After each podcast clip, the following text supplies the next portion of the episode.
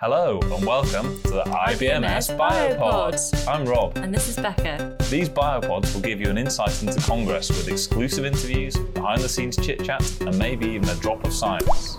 So put down your pipettes, move away from the microscope, and get ready for a Biopod, Biopod Deep Dive. Uh, hi everyone, and welcome to the next instalment of the IBMS Biopods.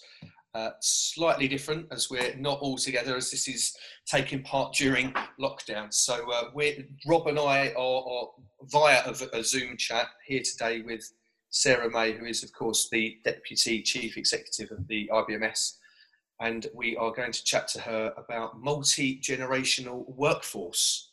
Um, so I will hand over to Rob to um, start the chat with Sarah. Thanks for joining us, by the way, Sarah. Thank you. Thank you. So, Sarah, I, I first saw this this uh, presentation at IBMS Congress last year. But how, how did the work originate? How did it come about? It came about because um, I heard somebody else from another overseas talking about it from their perspective, and it set me thinking because in the laboratory we work in a very crowded environment. We have a lot of people coming through training. We have a huge age range as well as experiential um, workforce, and it's become very obvious to us that younger people coming through like to work and learn very differently from some of their seniors and managers.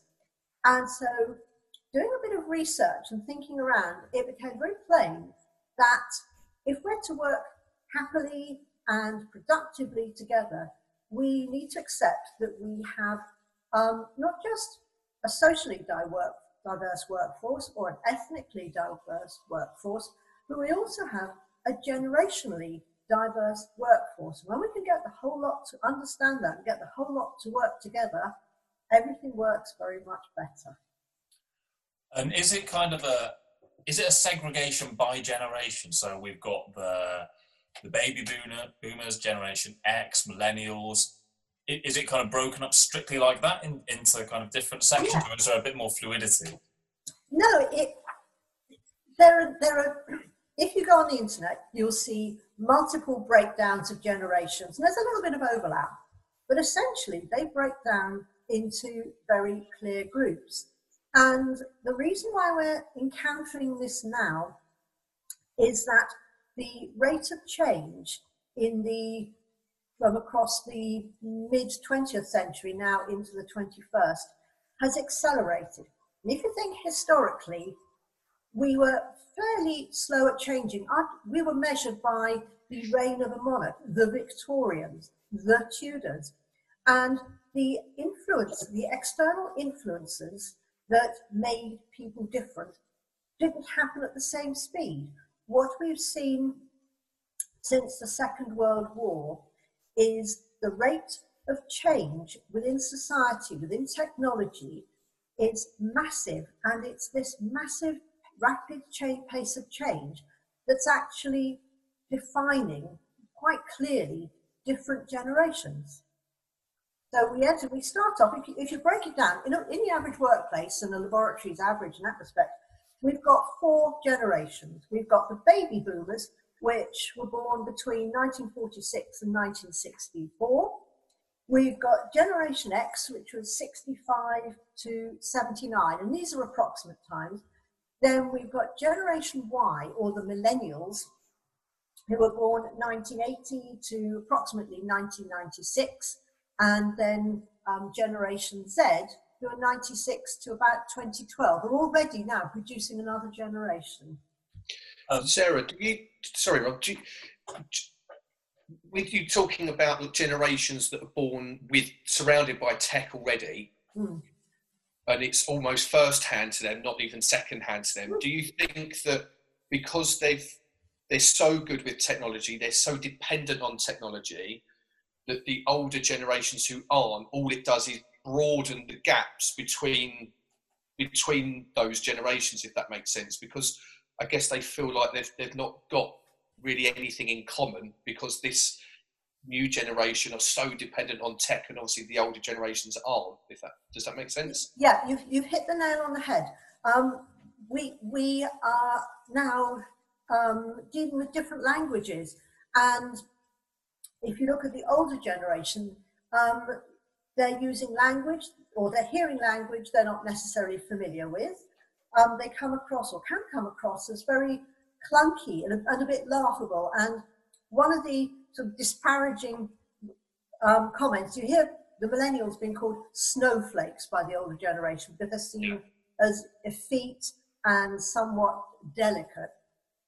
The flip side is um, the younger people refer disparagingly to the older generation of, okay, boomer. In other words, um, dismissing a generation who are seen as somewhat out of touch and somewhat inept at dealing with the modern technology. So yes, because of technology, we're seeing um, a really sharply defined generational divide.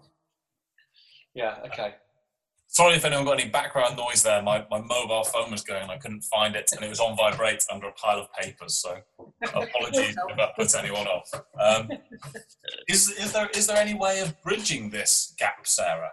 I think it's by understanding and recognizing, and every generation has its strengths, and it's been, I think, far too easy to look at differences rather and um, maybe dismiss them or challenge them rather than work with them to best effect. And it, it's very easy to generalize, but if you, if you want to look at something, the older generation are very, um, their parents would have gone through the Great War, and that will have influenced the baby boomers. They are used to following orders. I won't say totally unquestioningly, but if you think about the after effects of um, wars and national service, you end up with a generation that's very comfortable with a hierarchy. They are used to working within a hierarchy and essentially following orders. They're very loyal. They are, they are the last of the job for life people. They expect to have a relationship with their employer um, and they are very, very hard working. Um, if you look at Generation X, uh, yes, Generation X, um, they are different. They um, are starting to see the effects of being born in the 60s, um, sexual liberation, dual income families, and they're more self sufficient because during the 70s we had a recession. They're used to probably the hardship and the, the stresses and unemployment that went along with that. So these are the people who are now middle and senior managers, and they don't have that same loyalty. They don't have the job for life, life work ethic. Um, they are the three-year managers who come in, change, move on. If you want loyalty, you get yourself a dog. Um, mm. Then if you move on to the millennials, um, they are very, very different. This is where we're really starting to see the impact of technology on people growing up and developing. These are the first generations that will have grown up with mobile phones, you know, to the end at the end of their arm. Um, they're a much more idealistic um, generation. They like working in teams. They're different from Generation X in that respect. Generation X is more self-sufficient.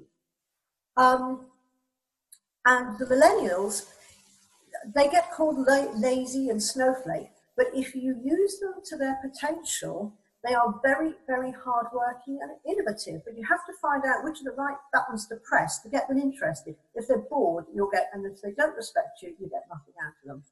And then moving on to Generation Z, who are the ones just coming into our workplace now. These are the ones who've graduated. These are our trainees doing going through registration. These are the people who wouldn't necessarily have recognized at the time, they'd only been children when there was the economic crash of 2008, but the massive social change that brought about with the recession, and it's literally only now that we've started to heave ourselves out of it. This is a generation that is very debt averse. They're not necessarily looking to go to university and take on massive debt. They're interested in apprenticeships. They are very comfortable being responsible um, and working for themselves. They don't need to work in a team. Um, they've got the lowest rates of teenage pregnancy, um, drinking and smoking. So they are um, a much more aware of themselves and socially aware group. So they're, they're very different, very specific characteristics. So, do you think that that it comes from? I mean, I know this having two kind of one's a teenager, one's nearly a teenager children, and, and it's the it's kind of that individualism where they feel the need to be different or because again because you know they've got social media accounts you know they although they, they although they've got groups of mates who are all into similar things there's this need to be seen as not a maverick that might be a bit over the top but some somewhere it, it, just something a bit different to the norm. Do you, do you think that impacts that that generation where they're kind of like you know i yeah I, I don't necessarily want to be a maverick but i just want to be seen as being a little bit edgy a bit different I think that definitely comes into it because everybody is on their social media accounts. Whereas they all want to fit, that people like to fit in, they also want to be seen as unique and individual. Yeah. Um, but they are also very self-sufficient. Um, it, it, it's very paradoxical. Um, on social media, you're constantly looking for likes and peer approval, but at the same time, they're very happy to work alone. There is that element of self-sufficiency. So it, it's a peculiar mix. And social media, the, the internet generation, um, it's, it's interesting the impact this has on developing brains. And um, you, you mentioned, Sarah, that the, the generation that are coming through at the moment have been kind of quite affected by the financial crash. Mm. Since then, we've had Brexit, and now we've got uh, the coronavirus pandemic.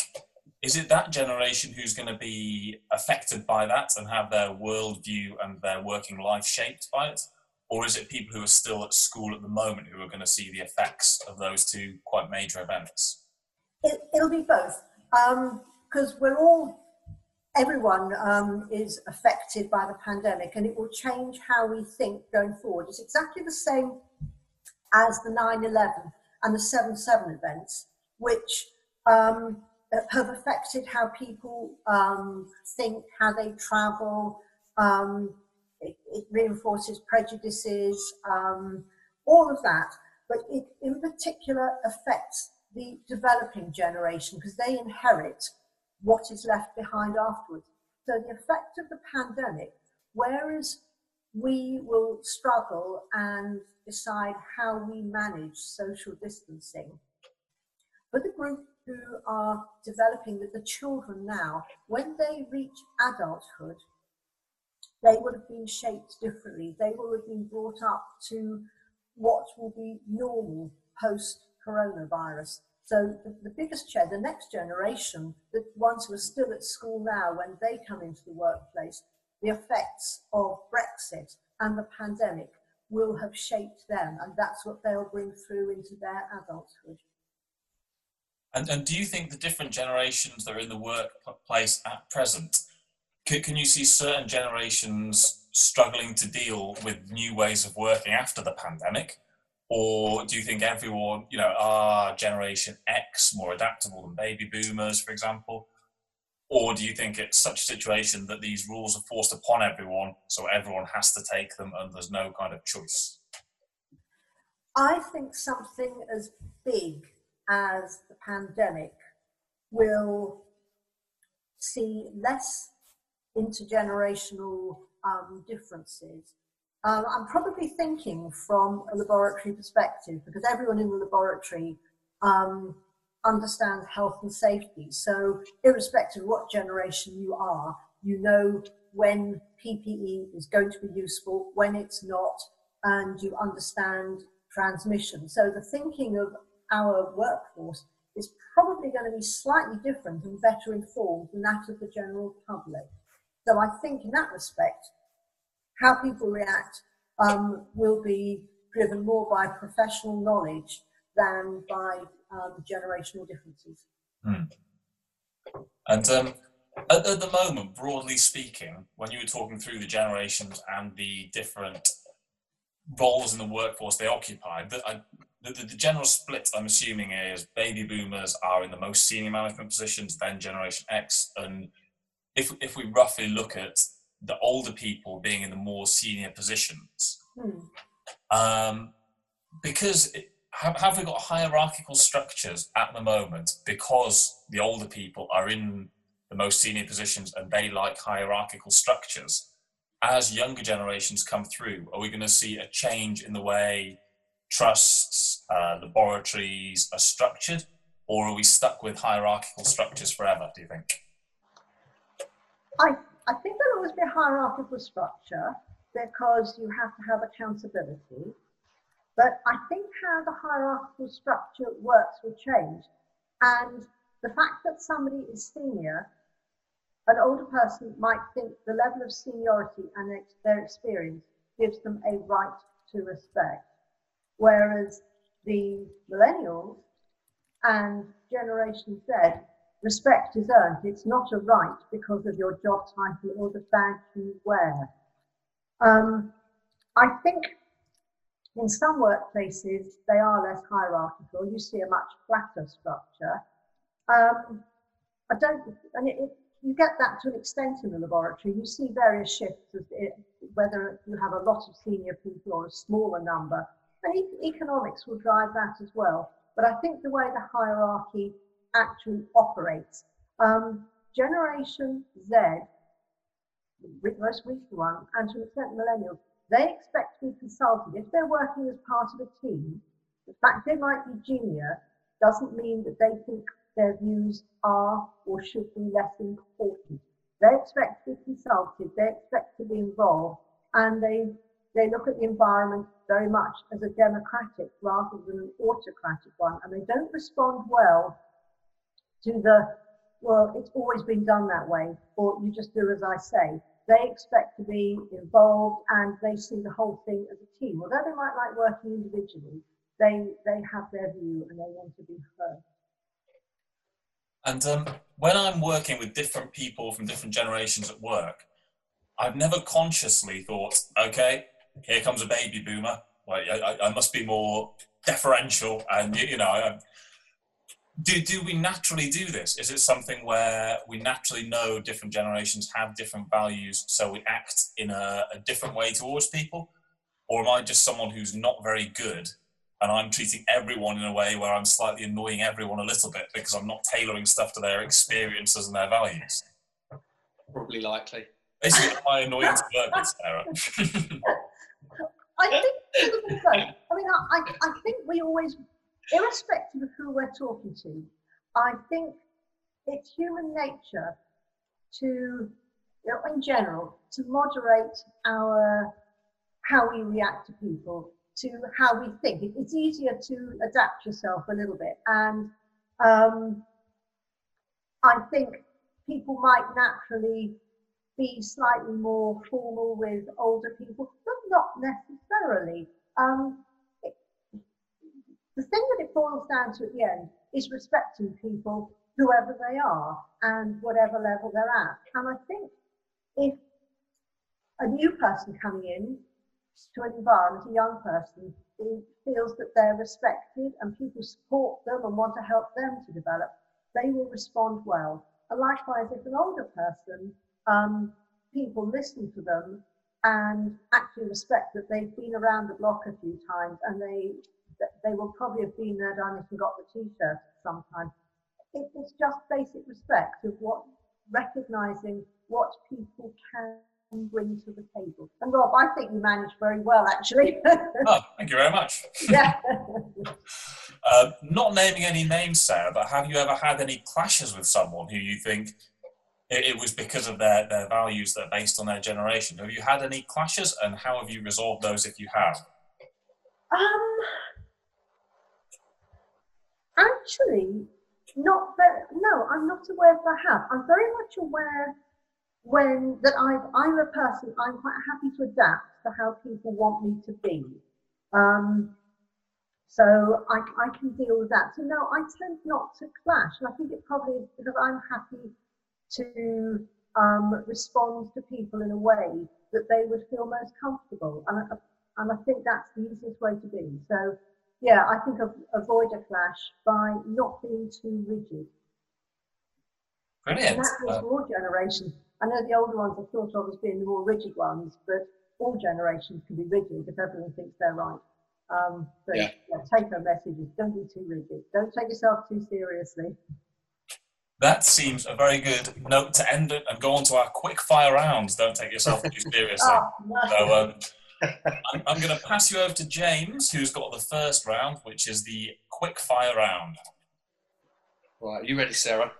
oh God, yeah. Just, just quick fire. So literally, just first thing that comes into your head, as long as it's clean. You ready? What's your favourite lockdown day of the week? What's my favourite what? Lockdown day of the week. Monday. Oh, fair enough. Good.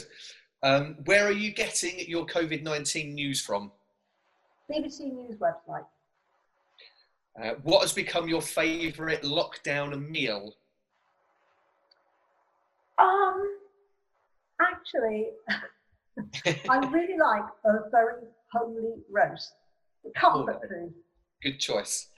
Um, what have you learnt about yourself through this period? I hate homeworking. Interesting. Okay. How much that's interesting. Then, how much are you missing your colleagues out of ten? Eight out of ten. Eight out of ten. Um, have you become more tech savvy during lockdown, i.e., meeting virtual meetings like this? Massively. I, Yeah. You'd never, James, you'd never think I'm a baby. Yeah, it's the same for me. It's the same for me, if I'm honest. Um, so this question then is interesting. Are you enjoying homeworking? Um, I, I like it better now than I did at the beginning. I found it very stressful at the beginning because I actually like to separate home and work. And seeing that laptop on the dining room table sent me on a permanent guilt trip. But I'm now learning to tuck it down and put it away. and then lastly, when do you expect life to return to normal? Oh, how long is a piece of string? I, I cannot, I don't think we're going to get back to what we think of as normal for quite a long time. Certainly Yeah. not this year. Fair enough. Thank you, Sarah. Pleasure, thanks. Rob? Okay, we've got the Oh, next so, round. yes. So Rob, oh, sorry. So this is Rob's uh, overrated, underrated, correctly rated round coming up. Yeah, so it's quite self-explanatory, Sarah. I will say something you might have picked out from James' round. We've got a rough lockdown COVID-19 theme on these quickfire rounds today. So I'll say something and you tell me whether you believe it's underrated, overrated, or correctly rated. Okay. Um, we will start off with tinned food. Uh, correctly rated. Correctly rated. DIY. Underrated. Underrated. Have you been doing some DIY since this started, Sarah? Or? Oh God, my house is immaculate. Uh, visiting parks. correctly rated. Uh, face masks. Not as in the um, cosmetic ones, as in the um, Overrated. overrated. And why is that? I think that people think that they are a protection. I think the average face mask is about as effective as tying a scarf or a sock around your face. Um, it might make you feel a bit better and it'll stop wet sneezes going everywhere, but it's not going to stop you catching a virus. Because all the time you can breathe through your mask, you are breathing in air which will carry virus particles. Yeah. And social distancing. Correctly rated. Baking. Overrated, underrated, or correctly rated, Sarah? Oh, baking's wonderful. Um, it's probably underrated. I think I think it's, it's perfect therapy for a troubled mind. Yeah. Are you a, a cake or a, a bread person or a biscuit person? Um, I'm a, a cake baker. I like I like a cake. Nice. Yeah. I keep promising I'll try bread, but I'm afraid it's the cakes at the moment. Yeah. uh, the daily news, the daily news briefings. Um, I'm a control freak, so I think they're they're essential. Yeah, definitely correctly rated. Brilliant. And finally, Even if they don't tell me anything new. yeah. And the final one, overrated, underrated, or correctly rated, the phrase the new normal. oh, kill me now. Um, I think it's correctly rated, actually. We need yeah, to we're going to have to live with the new normal. Brilliant. Well, that is everything. Thanks, Sarah. Thank you so much for joining us today. And Pleasure. um, I, I believe that uh, for, for anyone who didn't see Sarah's talk at IBMS Congress last year, it's uh, it was videoed. You can stream it on the IBMS website. So uh, we will be tweeting the link to that. So, Sarah, thank you so much for your time today. Pleasure. Thank you Sarah. very much. Thanks for listening. We hope you enjoyed the episode, and don't forget, this can be used for your CPD. See you next month for another Biopod. This is Becca. And Rob, Signing off. Bye. Bye.